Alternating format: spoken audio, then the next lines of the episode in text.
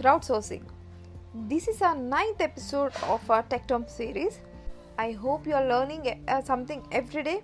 With that hope, I am starting. This is Deeksha, your host. In crowdsourcing is the collection of information, opinions, or work from a group of people, usually sourced via the internet. Crowdsourcing work allows companies to save time and even money while tapping into people with different skills or thoughts from all over the world. While crowdsourcing seeks information or work product, crowdfunding seeks money to support individuals, charities, or startup companies. Crowdsourcing usually involves taking a large job and breaking it into many smaller jobs that a crowd of people can work on separately.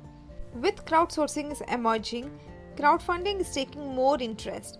Crowdfunding ca- campaigns are more to support a project or a startup.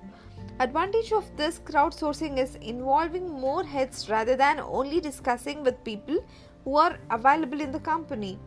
For example, let's take a project where a company needs to build a website and this should go live in matter of days but internal development team says they have less people and this can't be done in days and it takes at least 2 weeks to complete.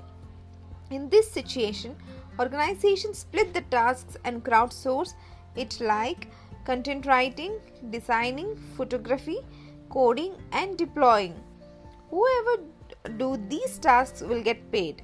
Since world has talents to do just that, the project will be completed within the timeline.